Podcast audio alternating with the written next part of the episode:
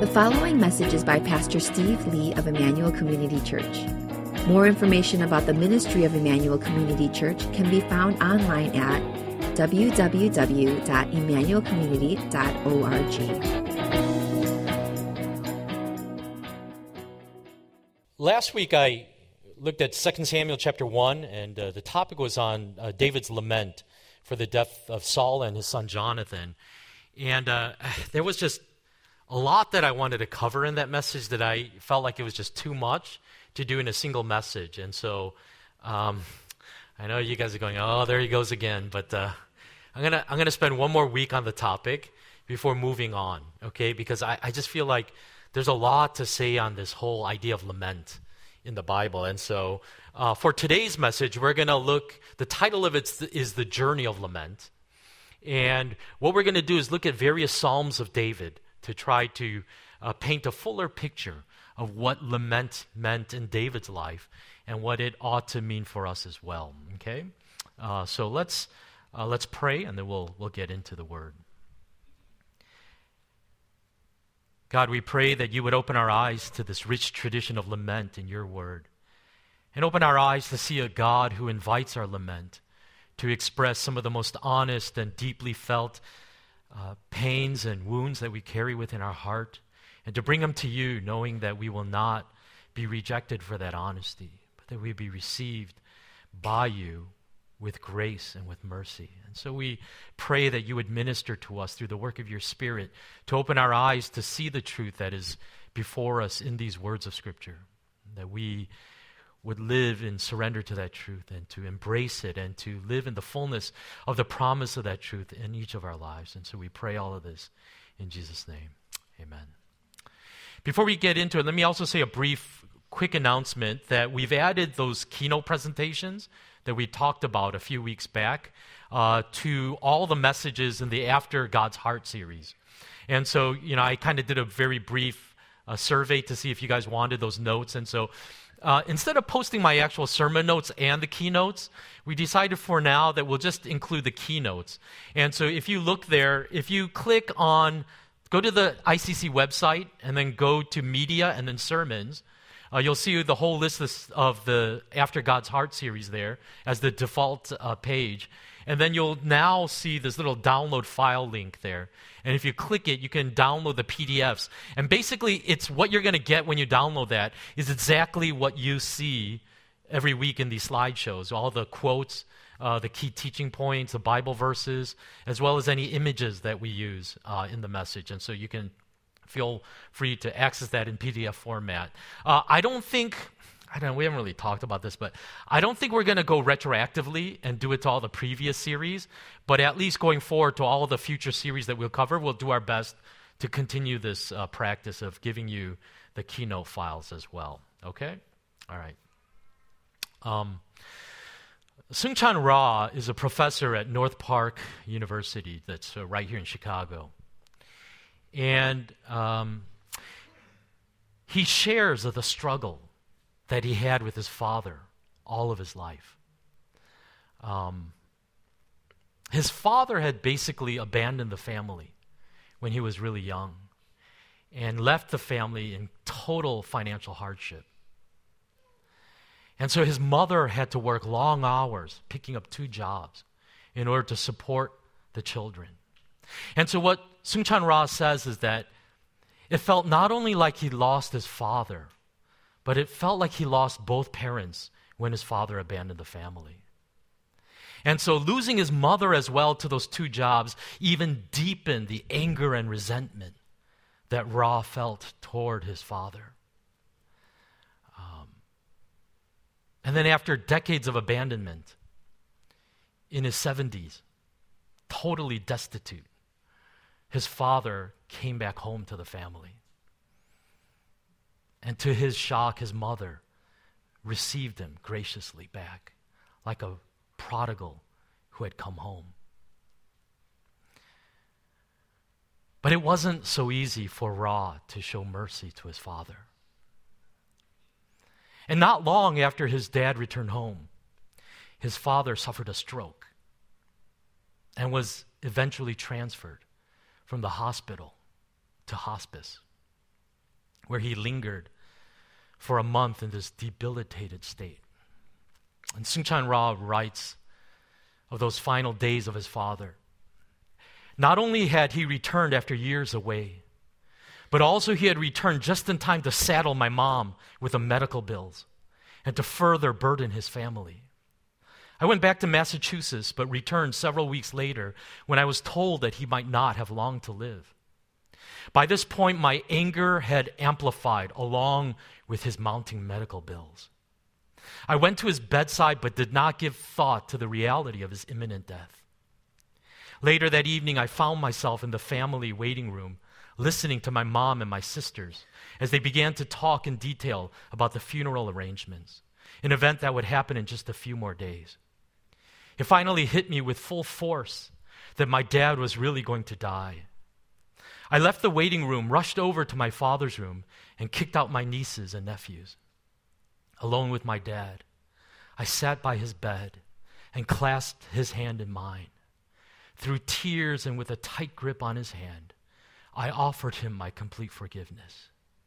I asked for his forgiveness for the years of bitterness I had harbored against him. Through his tears and his tightening grip, we were reconciled just hours before his death. The reconciliation that occurred with my father on his deathbed required an important realization on my part. My father was dying, and this could be my last chance to talk to him. Our history, a history of loss and pain, took on added meaning when I acknowledged the reality of his death. That reality changed the equation. The details may not be the same, but maybe you can identify with the deep pain that Rah experienced with the relationship with his father. I think his story is just one example of the many stories that fill our world, experiences of pain and loss. Because of the brokenness and sinfulness of the world important.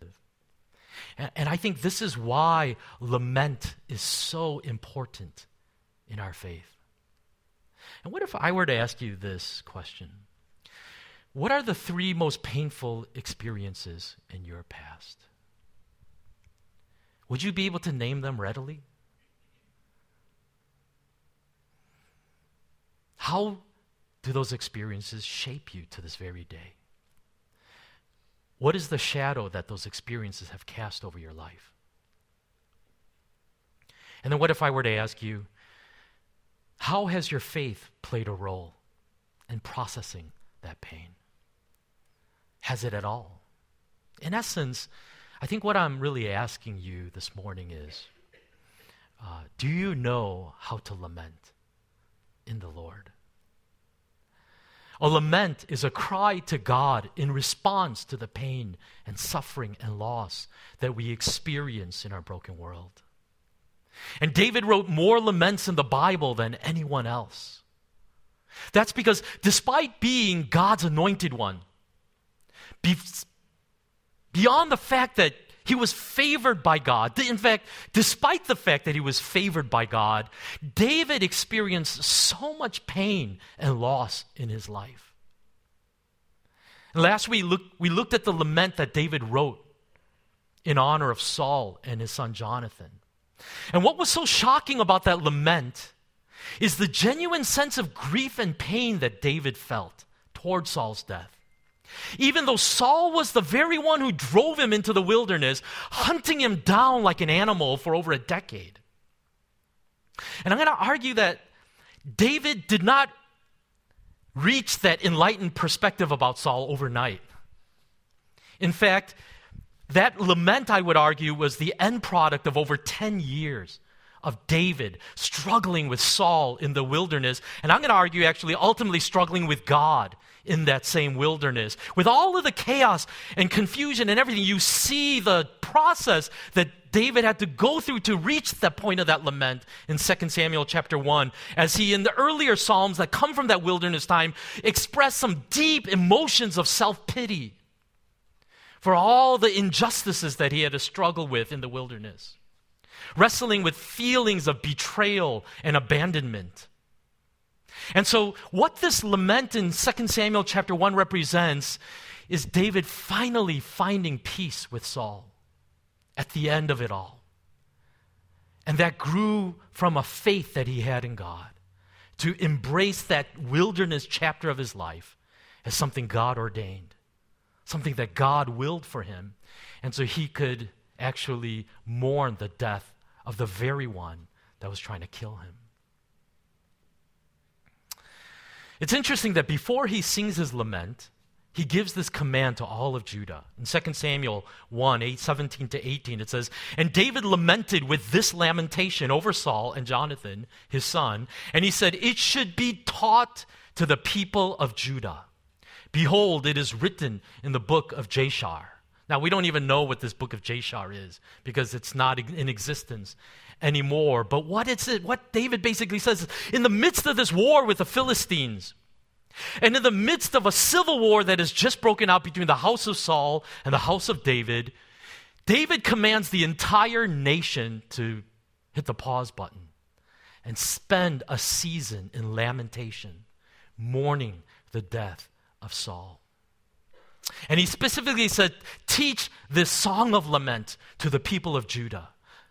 Learn this lament so that you can learn how to lament. And I think that's a message for us in this day because I think, truthfully, in the modern church today, we have lost the practice of lament.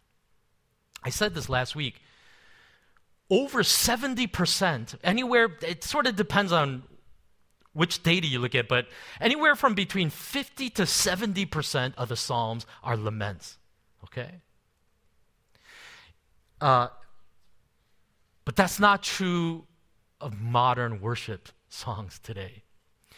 I don't know if you're familiar with the CCLI. It's basically the copyright and licensing organization for Christian worship songs. And if you look a few years back at the CCLI's top 100 most popular songs in the church in America, what you discover is that only five of them could even be closely, remotely called laments. Okay? five out of 100. And even those five are a bit of a stretch, okay? So think about that for a minute. 70% of the Psalms are laments, while only 5% of modern Christian worship songs are laments. In other words, I think what that reveals is that the modern church in America has no place in its worship for lament. And I think we couch it in faith terms, right? Like, we have Jesus. Why do we need to lament? We should be happy. We have faith. We have God. What is there to be sad about? you should be happy. I should be happy. And there's some truth to that, but I don't think it's the full truth, is it? And so today, I want to look a little more in detail at the different stages of lament that we see in the laments of David. What David's lament can teach us about the actual process of lament and grieving. And so the three stages that I'm going to unpack for you are these. First one is that we need to honestly acknowledge and express our emotions before God. And then the second one is seek God's understanding and help. And then the third stage of lament that we'll unpack is trusting in God's goodness despite our present circumstances. I kind of alluded to this last week, but I, I think there are just so many losses that we experience living through this life. Whether it's death of a loved one or death of a dream. Uh, can we get to that slide? um, broken friendships infertility, uh, struggles with injustice, um, the loss of health as we age, or even just frankly entering into new seasons in our life. And basically, you, you cannot go through life without experiencing loss. And so, how we deal with this loss, how we deal with our pain, becomes so vital to what is ultimately going to come of our faith in God? You know, that last one on this list I think is particularly relevant here is entering a new season of life. Because quite often we view change as positive. And it can be positive, but one of the things that can really sneak up on us is even change that is overall for the positive often carries with it a certain element of sadness and of loss. Maybe you family relocated to an entirely new part of the country because of a better career opportunity. And that's exciting, that's a good thing. But in that relocation, there is much that you lose, isn't there? You know, you can celebrate the birth of your first child, and that's a wonderful thing again. A new life in the family. But it also represents the end of a season in your marriage, doesn't it? When you and your spouse will no longer have the joy of that uninterrupted intimacy anymore for the rest of your life until you become empty nesters, right? And by then you're too old to really care, right? No, just kidding. Uh, that's not true. That's not true. Betty and I are very much looking forward to that. Um, but even positive change often comes with it a lament, a grieving of what we lose, even in the joy of what we gain. Anatole France says this All changes, even the most longed for, have their melancholy. For what we leave behind is part of ourselves. We must die to one life before we can enter into another. And so sometimes, in our rush to move on to the new thing, we neglect the importance of grieving the loss that those changes have represented in our life, of the things that we had to give up in order to gain those new things. Well, let's walk through these stages and kind of unpack them a bit and see what the picture of lamentation really looks like in the life of a Christian. The first is, starting point of lamentation is to honestly acknowledge and express our emotions to God. Now, I got to kind of unpack this a little because it's a, it's a little bit nuanced here, okay? In psychological circles, there is a school of thought that argues that all emotions, no matter what they may be, are neither right nor wrong, they just are. In other words, there's a certain self validating aspect to emotions that we just have to accept. And so, in light of that belief, we should never judge someone for their emotions, only validate them, whatever they are. And I think the re- this, this belief comes from the fear that once you start judging somebody for their emotions as being either right or wrong, then what you end up doing is making it impossible for a person to deal openly and honestly with those emotions, right?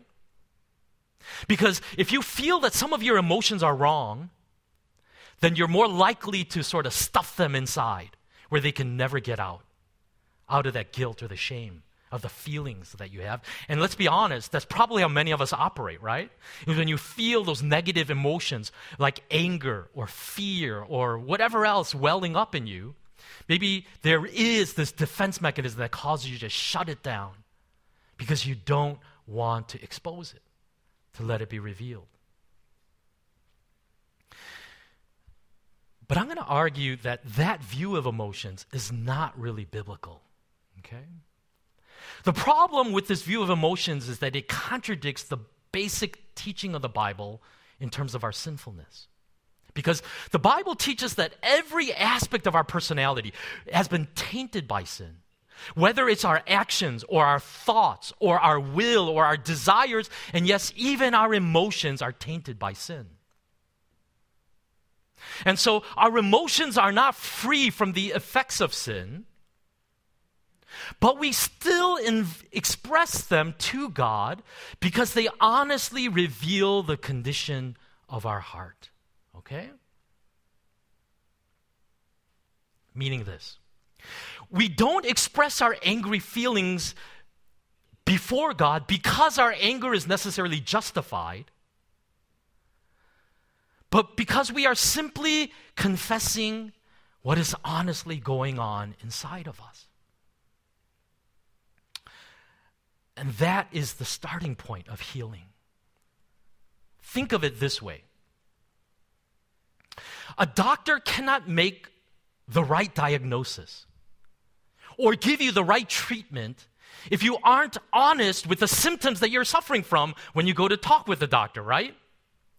I mean, if you are having gassy, bloody diarrhea, and I bet you you never heard that phrase in a church before, right? But if you are having this kind of diarrhea, but you are too ashamed to let the doctor know that that's what you're suffering from, and instead you tell him, oh, it's uh, my neck hurts. you will probably leave his office with a prescription for some muscle relaxers and painkillers while your intestinal infection only gets worse.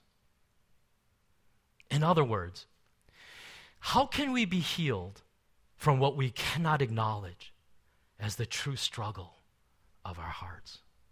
If we deny it and reject it and say, no, no, I'm okay, I'm fine, really, I'm okay, there's nothing going on, everything is good, it's all good.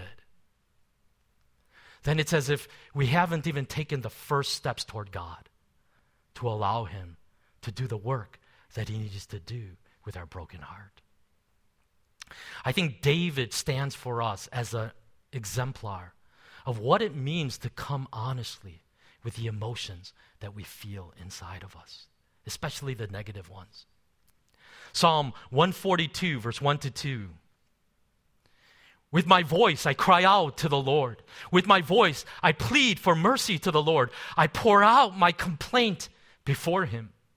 I tell my trouble before Him. It's interesting that in the introduction to the psalm, it says, a maskil of David when he was in the cave. And when I read that, I wondered, which of the many caves that he lived in is this talking about? Because he lived for a decade in caves. And it's just, what David is saying is, I don't hide anything from God. I pour out my complaints to Him and let Him know how I'm really feeling inside. Psalm 69 starts with this introduction to the psalm To the choir master, according to lilies of David. Now, what does according to lilies mean? Most Bible scholars think it's probably referring to a musical score that's entitled Lilies, which makes it sound really pleasant, right? Like we're going to get a love song. Oh, yes, play it to the tune of Lilies. Until you hear the lyrics. and then these lyrics come in. I'm going to read it to you in the message paraphrase that Eugene Peterson wrote because I think it just captures the emotion of David so vividly. Going into verse 1 to verse 4, it says, God, God, save me. I'm in over my head quicksand under me, swamp water over me. I'm going down for the third time.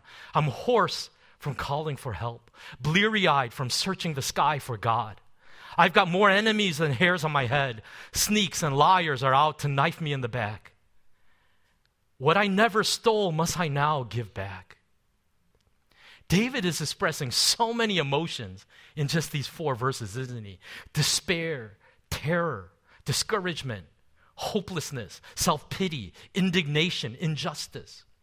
Psalm 109, verse 1 to 6 Be not silent, O God of my praise, for wicked and deceitful mouths are opened against me, speaking against me with lying tongues. They encircle me with words of hate and attack me without cause. In return for my love, they accuse me, but I give myself to prayer.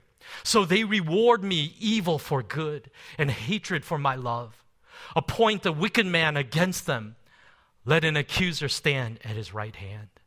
And then for verses 7 to 15, again, I want to read it in the message translation so you get the full force of the emotional aspect of this.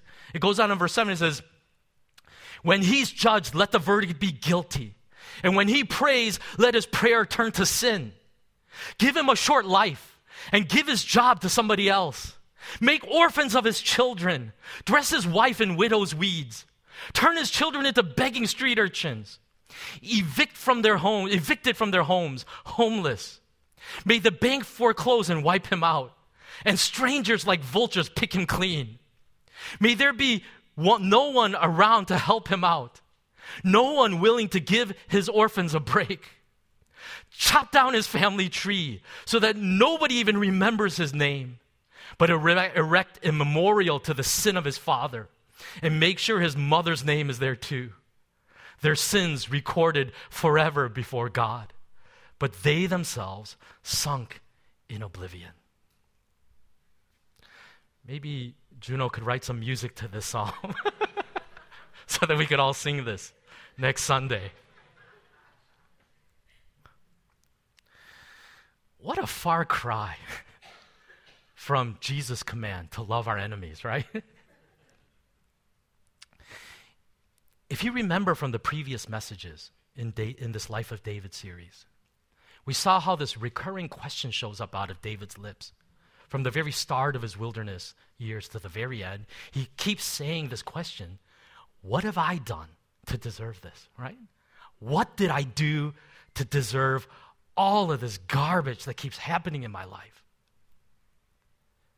whether it was Saul trying repeatedly to kill him without cause, or the very people, the, the Ziphites whom he have helped, turning him in to Saul and betraying him, or Nabal refusing even the smallest act of kindness in response to everything David did for him.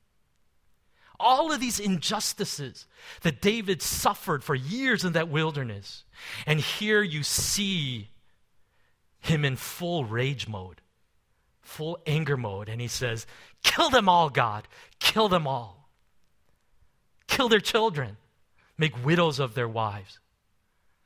I don't even, just wipe them out from this face of this earth.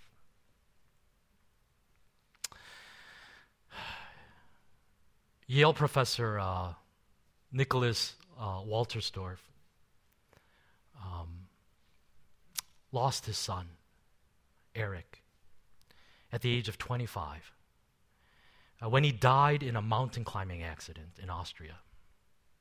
He was there working on his doctorate, and he decided one day just to sort of climb this mountain on his own. And he ended up losing his foothold, and he uh, plunged many feet to his death. And in his book, Lament for, for a Son, he writes with such raw honesty about the agonizing sorrow and grief that he felt for years after his son's death. And he says this even though, even though I still believed in the gospel, there was a pain in his loss, in this loss, that I just could not fathom. Wolterstorff writes Elements of the gospel, which I had always thought would console, did not. They did something else, something important, but not that. It did not console me to be reminded of the hope of resurrection. If I had forgotten that hope, then it would indeed have brought light into my life to be reminded of it. But I did not think of death as a bottomless pit. I did not grieve as one who has no hope. Yet Eric is gone. Here and now he is gone. Now I cannot talk with him. Now I cannot see him. Now I cannot hug him. Now I cannot hear of his plans for the future. That is my sorrow. A friend said, Remember, he's in good hands. I was deeply moved. But that reality does not put Eric back in my hands now. That's my grief. For that grief, what consolation can there be other than having him back? Nothing fills the void of his absence. He is not replaceable. We cannot go out and get another just like him. There's a hole in the world now.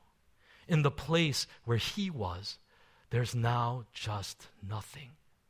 Only a hole remains, a void, a gap, never to be filled. With the death of his son, Wolterstorff has been thrust into a harrowing journey in a foreign land where nothing feels familiar anymore. Nothing feels predictable or sure to him anymore. Let me say this it's an amazing testimony when somebody could say God is good in the face of your greatest pain and loss. And by God's grace, He gives us sometimes that faith to make that confession and really mean it. But what I'm going to argue is this that more often not, than not, that kind of confession can only come at the end of a long journey of lament. After a long struggle with God to understand His ways and to make sense of what seems absolutely senseless in our life. And we have to be careful not to undercut that journey and to try to take shortcuts and act like we have that faith when it's really may not be there. And so, secondly, as our heart is revealed through our emotions, the next step of lament is to seek God's understanding and help. I said this last week. We cannot change our emotions through sheer willpower, it doesn't work that way. If you're angry, you cannot will yourself to stop being angry. I mean, you might be able to do it in the short term perspective, but not in the long view.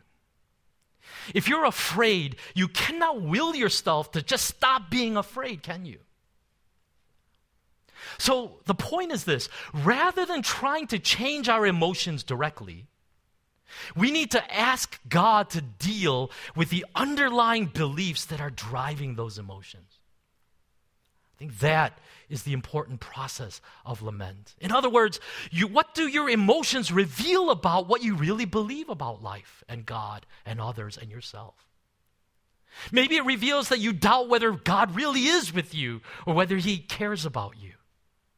Maybe your emotions reveal that you believe that you are a totally innocent victim in everything, while everyone around you is just evil. Maybe your emotions reveal that you have lost hope in tomorrow, that tomorrow could be better than it is today. Dan Allender and Tremper Longman said this Rather than focusing on trying to change our emotions, we are wiser first to listen to them. They are a voice that can tell us how we are dealing with a fallen world, hurtful people, and a quizzical God who seldom seems to be or do what we expect of him. Although emotions are generally aroused in a human context, they always reveal something about how we are dealing with God. What Allender and Longman are pointing out is that on the surface, most of our negative emotions are triggered by conflict with other people. But ultimately, what those emotions are pointing to is not so much our struggle with other people as it is our struggle with God. Is God good? Is He just? Does He really love me? Do I even matter to Him? Listen to how David deals with these struggles of his heart in lamentation. Psalm 7, verse 1 to 5. O Lord my God, in you do I take refuge. Save me from all my pursuers and deliver me, lest like a lion they tear my soul apart, rending it in pieces with none to deliver. O Lord my God, if I have done this, if there is wrong in my hands, if I have repaid my friends with evil or plundered my enemy without cause, let the enemy pursue my soul and overtake it. Let him trample my life to the ground and lay my glory in the dust. Selah. Listen to it in the message translation God, God, I am running to you for dear life. The chase is wild. If they catch me, I am finished, ripped to shreds by foes fierce as lions, dragged into the forest and left unlooked for, unremembered.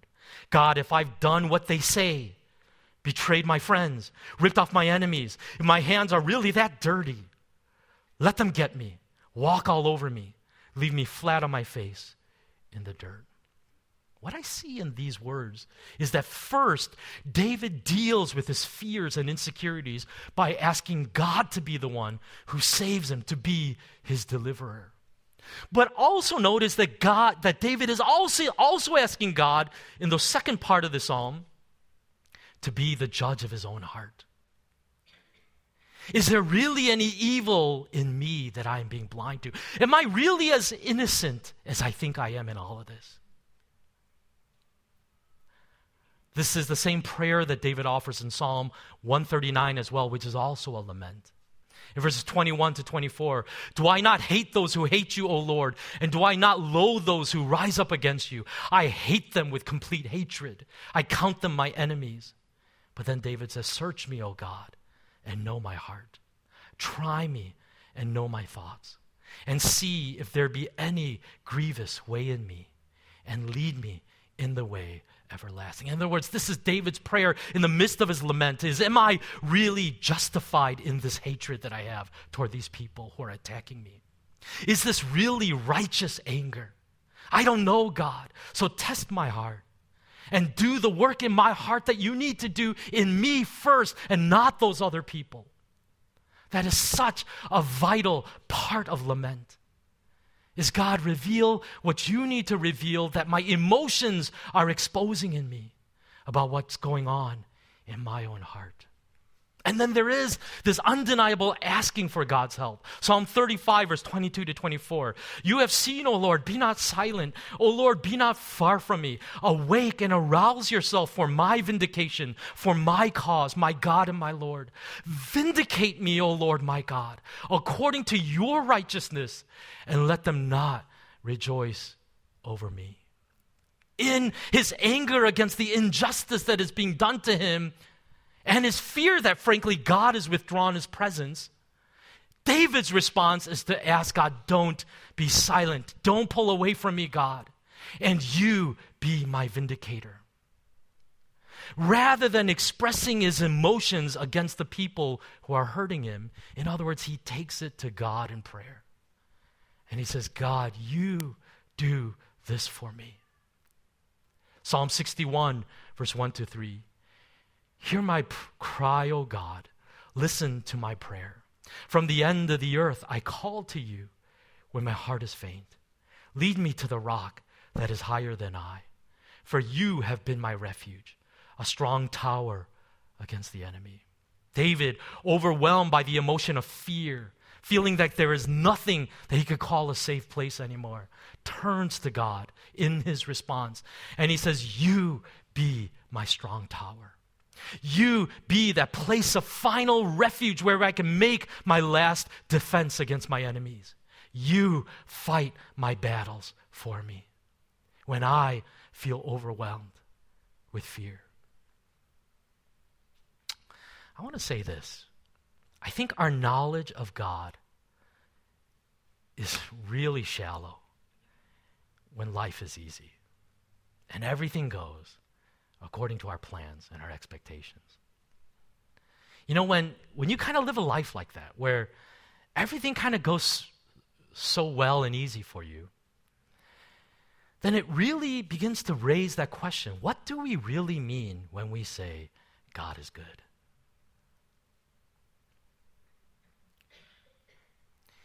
Is He good because life is good? Because in truth, it's hard to separate those two, right?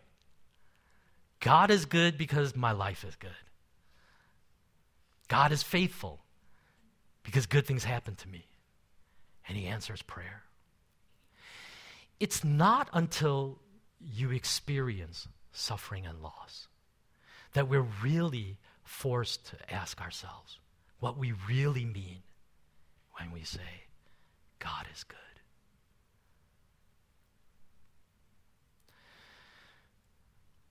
Wolterstorff, again, lamenting the death of his son, writes these words I have no explanation.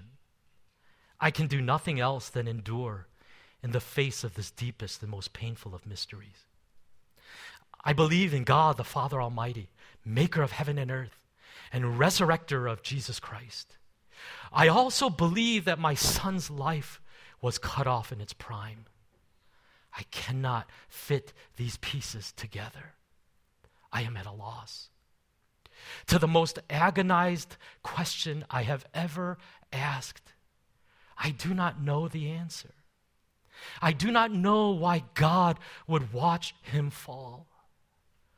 I do not know why God would watch me wounded. I cannot even guess. Faith endures. But my address to God is uncomfortably, perplexingly altered. It's off target, qualified. I want to ask for Eric back, but I can't. So I aim around the bullseye. I want to ask that God protect the members of my family.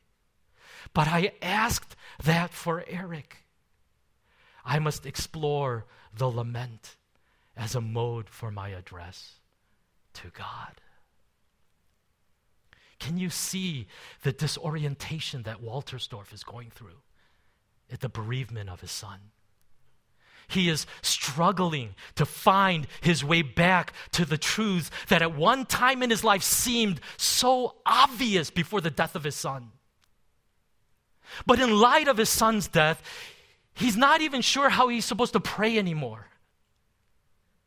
He says, Does it make sense for me to pray for the protection of the surviving members of my family, for my four other children or three other children?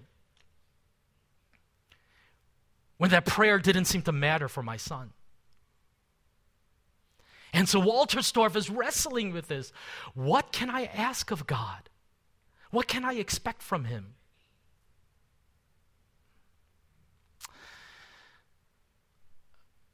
After a long journey of searching for answers, Wolterstorff will find himself in the place of trusting in God's goodness and love once again. But it would be inaccurate to say that what Wolterstorff has in essence done is just found his way back to the place where he started, because he doesn't.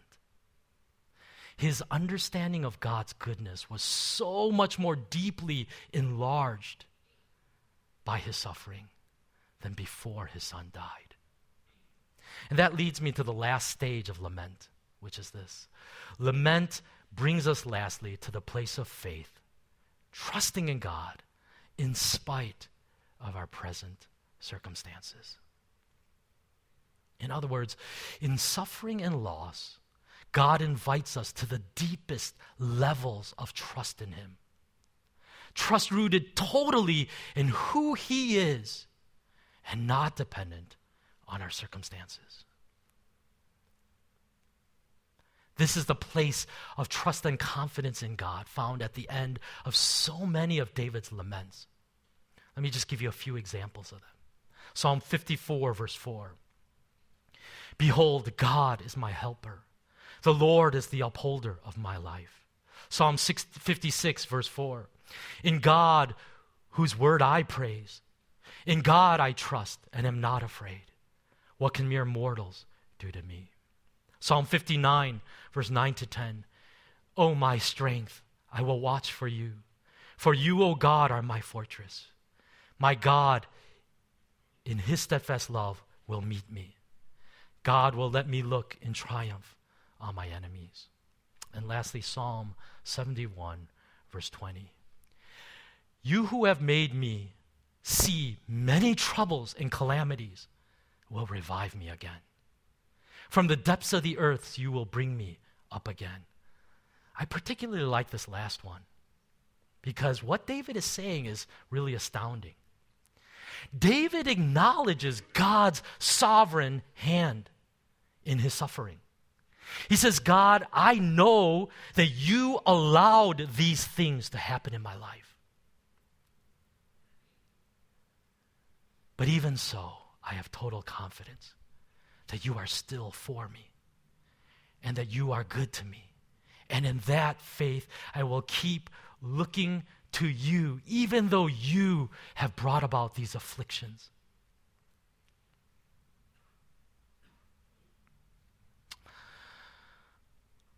The essence of man made religion is to try to manipulate God through our acts of devotion.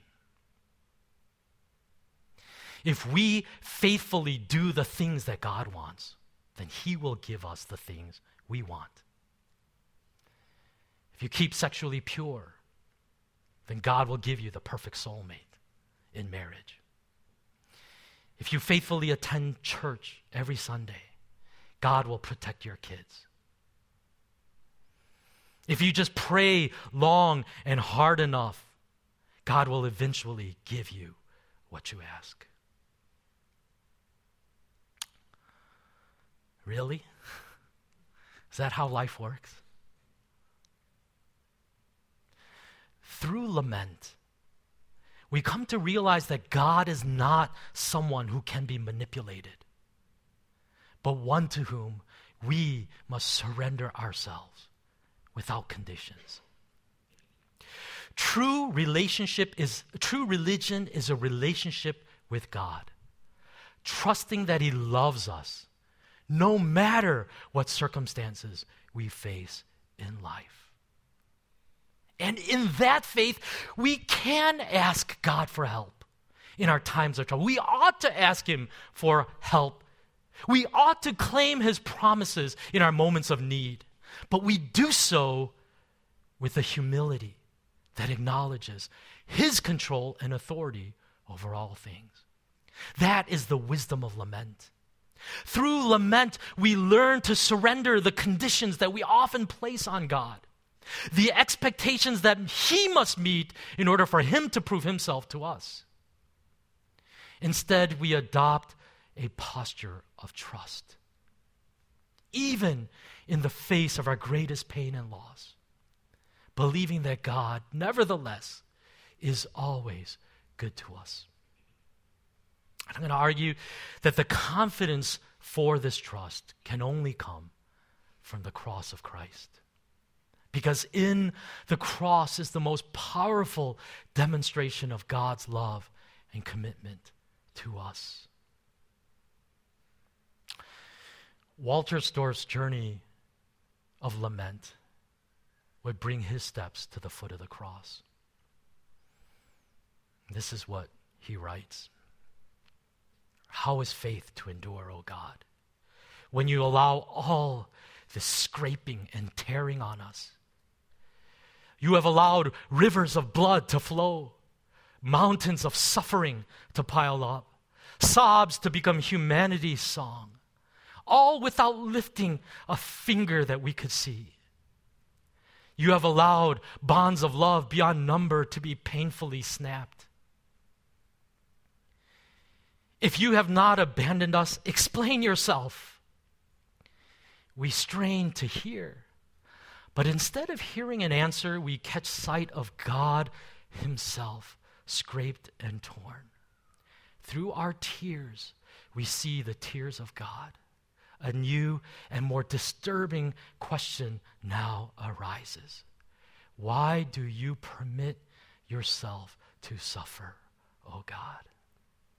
I read his entire book this last week. And when I got to this line, it stopped me dead in my tracks. And it brought me to tears. When Wolterstorff asks this question of God it's one thing for us to try to make sense of our suffering. But why do you permit yourself to suffer, God? When you have all control and all power over everything, why do you suffer with us in our suffering? God is not only the God of the sufferers, but the God who suffers. The pain and fallenness of humanity have entered into his heart. Through the prism of my tears, I have seen a suffering God. And great mystery to redeem our brokenness and lovelessness. The God who suffers with us did not strike some mighty blow of power, but sent his beloved Son to suffer like us. Through his suffering, to redeem us from suffering and evil. Instead of explaining our suffering God shares it. Put your hands into my wounds, says the risen Jesus to Thomas, and you will know who I am. The wounds of Christ are his identity. They tell us who he is. He did not lose them. They went down into the grave with him, and they came up with him, visible, tangible, palpable. Rising did not remove them. He who broke the bonds of death kept his wounds. Let's pray.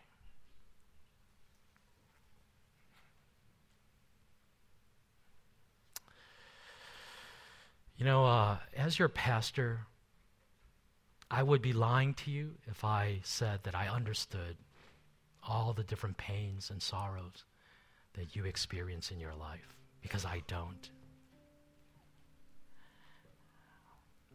I think if I'm really honest with myself, I think I've had a pretty good life.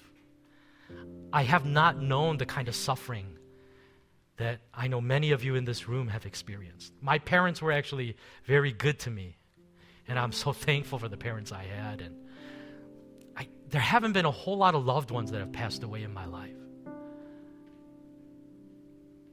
My health is relatively good. I don't have much to complain about.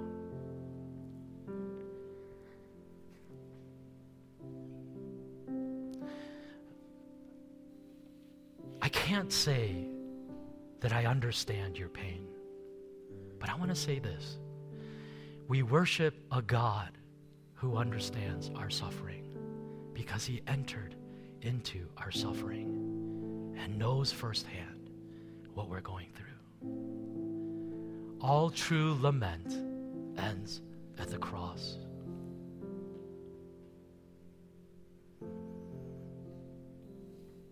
And so, as we think about the pains and the loss and the grieving that we go through in this life, what we're invited to is to reach that place of faith where we see a Savior crucified on a cross.